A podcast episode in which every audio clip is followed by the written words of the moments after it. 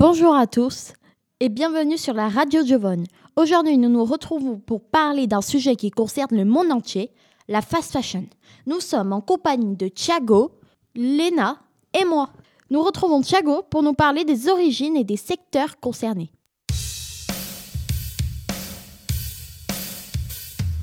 La fast fashion est apparue pour la première fois dans les années 1980, lorsque les marques de mode ont commencé à s'inspirer. Et la haute couture pour créer des collections plus adorables. Elle concerne surtout le domaine du prêt-à-porter. Son objectif est de maintenir la demande à un niveau élevé. Grâce à une stratégie marketing agressive, les marques proposent des vêtements en tendance et des bons marchés à la fois. Ce modèle encourage les consommateurs à acheter plusieurs articles avec un matraquage de promotion pour pousser à acheter.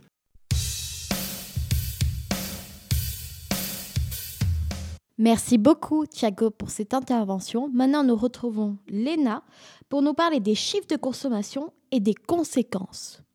Aujourd'hui, 130 milliards de vêtements sont produits par an, soit presque 80% de plus qu'il y a 15 ans. Au Royaume-Uni, par exemple, les consommateurs achètent environ 1,13 million de tonnes de vêtements chaque année, soit le poids de plus de 6500 avions à réaction. En effet, l'impact environnemental de la mode, c'est aussi un usage déraisonné des ressources en eau. Il faut savoir que la production d'un t-shirt en coton utilise l'équivalent de 70 douches. Pour produire un jean, ce sont 285 douches qui sont nécessaires, soit jusqu'à 100 000 litres d'eau. Merci beaucoup, Léna, pour cette deuxième intervention. Maintenant, nous retrouvons les conditions de travail et la réalité sur la consommation de nos jours.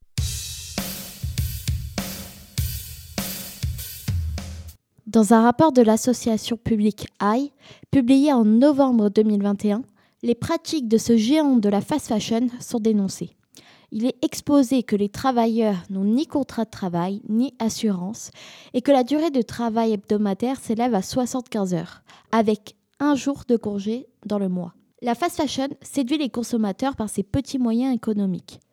La fast fashion se caractérise par une production de collections en masse rapide et régulière. Pour rentabiliser, au maximum, les marques réduisent le plus possible leurs coûts de production et utilisent des matières de basse qualité. Les, consommateurs suisses jettent plus de 100 000 tonnes de vêtements par an, dont la moitié seulement est donnée, revendue ou recyclée.